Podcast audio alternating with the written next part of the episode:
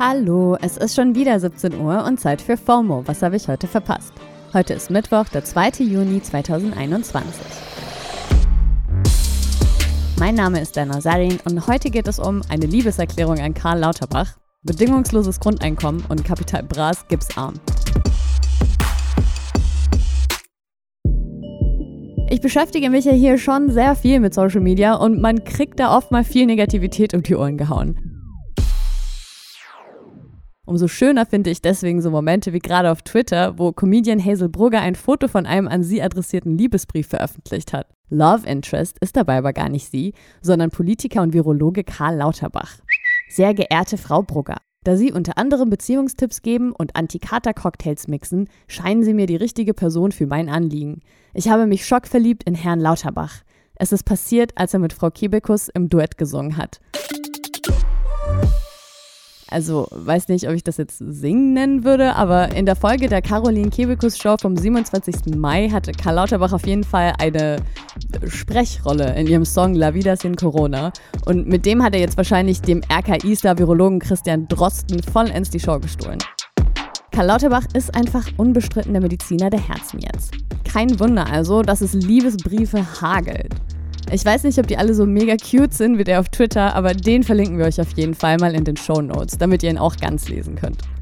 Hazel Brugger hat ihre Rolle als Liebesbotin auf jeden Fall ernst genommen und hat eben versucht, über Twitter die Aufmerksamkeit von Schwarm Karl Lauterbach zu bekommen. Er wurde jetzt auch schon sehr oft unter diesem Beitrag getaggt, aber soweit ich bisher gesehen habe, hat er leider noch nicht auf den Tweet reagiert. Hazel hat ja schon einen Podcast zusammen mit ihrem Mann Thomas Spitzer, in dem sie hier auf Spotify grundlegende Beziehungsfragen mit ihm bespricht. Aber in den Kommentaren meinte sie, dass sie auch wirklich gerne mal eine Kuppelshow machen würde. Naja, wenn sie Karl Lauterbach jetzt wirklich unter die Haube bringt, sollte dem Projekt ja nichts mehr im Wege stehen. Ein ganz anderes Projekt ist jetzt übrigens gerade angelaufen. Und zwar die sagenumwobene Studie zum bedingungslosen Grundeinkommen. Also ich kenne schon super viele in meinem Umfeld, die sich letztes Jahr dafür beworben hatten. Und insgesamt waren das wohl über zwei Millionen Menschen. Ist ja auch irgendwie klar, also die Möglichkeit einfach so monatlich 1200 Euro zu bekommen, ist halt mega verlockend. Vor allem, wenn man ja nichts dafür leisten muss. 122 Ausgewählte sind jetzt also in ihren ersten Monat gestartet, wobei es erstmals für so ein Projekt alles Menschen aus der Mittelschicht sind. Also die vorher schon ein Nettoeinkommen zwischen 1200 und 2600 Euro hatten. Und das Grundeinkommen kommt jetzt eben obendrauf. Auswahlkriterium war außerdem, dass sie alle alleine leben und zwischen 21 und 40 Jahre alt sind. Über die nächsten drei Jahre werden sie jetzt wissenschaftlich begleitet, müssen Fragebögen ausfüllen und Haarproben abgeben, mit denen ihr Stresslevel gemessen werden soll. Welche Faktoren und Verhaltensweisen außerdem noch beobachtet werden, habe ich Maheba Götteke-Tort gefragt. Sie ist Teil des Pilotprojekts Grundeinkommen. Beim Pilotprojekt Grundeinkommen wollen wir uns verschiedenste Wirkfelder des Grundeinkommens anschauen, von der Arbeit über Gesundheit bis hin zum Thema Gemeinschaft. Wir wollen zum Beispiel wissen, arbeiten äh, die Menschen mit einem Grundeinkommen vielleicht besser? Sind sie motivierter? Ähm, wechseln sie ihren Job vielleicht in einen, der ihnen besser gefällt oder der besser zu ihnen passt? Investieren sie in Weiterbildung?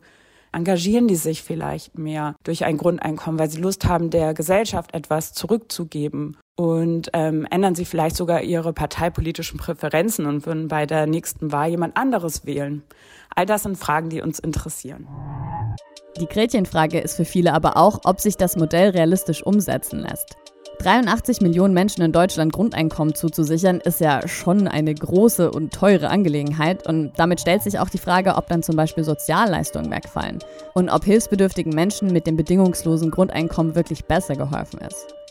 Das laufende Projekt soll eben auch helfen, solche Fragen zu klären. Das Pilotprojekt Grundeinkommen besteht insgesamt aus drei Studien. In der ersten werden wir uns anschauen, ähm, ob es auf individueller Ebene eine Wirkung hat. In der zweiten und dritten schauen wir uns vor allen Dingen ähm, so verschiedenste Finanzierungsmodelle an. Das ist auch insofern wichtig, als ähm, dass die Debatte des bedingungslosen Grundeinkommens ja durch sehr viele ideologische Glaubenssätze geprägt ist. Und uns ist es wichtig, dass sie realistischer geführt wird, diese Debatte. Und das wollen wir erreichen, indem wir ähm, wissenschaftliche Daten generieren. Danke, Maheba. Also Geldsorgen haben der momentan erfolgreichste Deutschrapper Capital Bra und seit Produzent Vincent Stein ja wahrscheinlich eher weniger. Trotzdem hatte Vincent aka Bizarre gestern Capital Bras Gips auf Ebay eingestellt. In der Produktbeschreibung konnte man lesen, dass der Rapper sich wohl auf Bali den Arm gebrochen hat und weil Vincent das als erster bemerkt hat, darf er jetzt den Gips versteigern. Ich frage mich halt schon, wie Kaffee das nicht selbst als erster bemerkt hat, aber na gut. Dass die Versteigerung nicht so ganz mit Capital Bra abgesprochen war, sieht man in einem Reaction-Video auf Insta, was man noch auf dem Channel von hiphop.de sehen kann. Du ist mir egal, bitte Leute, ey, nimm's bitte ernst. Bitte nicht mitbieten. Äh, das ist einfach nur ein Vollidiot, der mich verarschen will. Nein, ey, wir, wir verkaufen wirklich deinen Gips.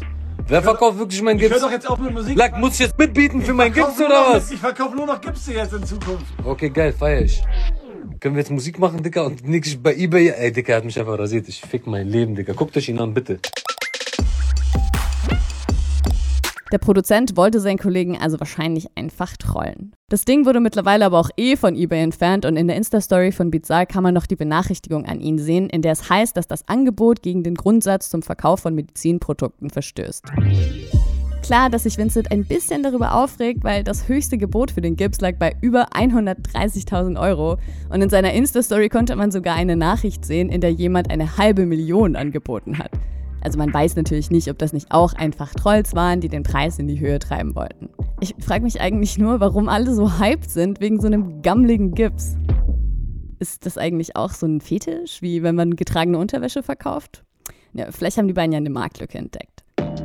Mit diesen großen Fragen des Lebens verabschiede ich mich für heute mit FOMO und wir hören uns morgen wieder hier auf Spotify.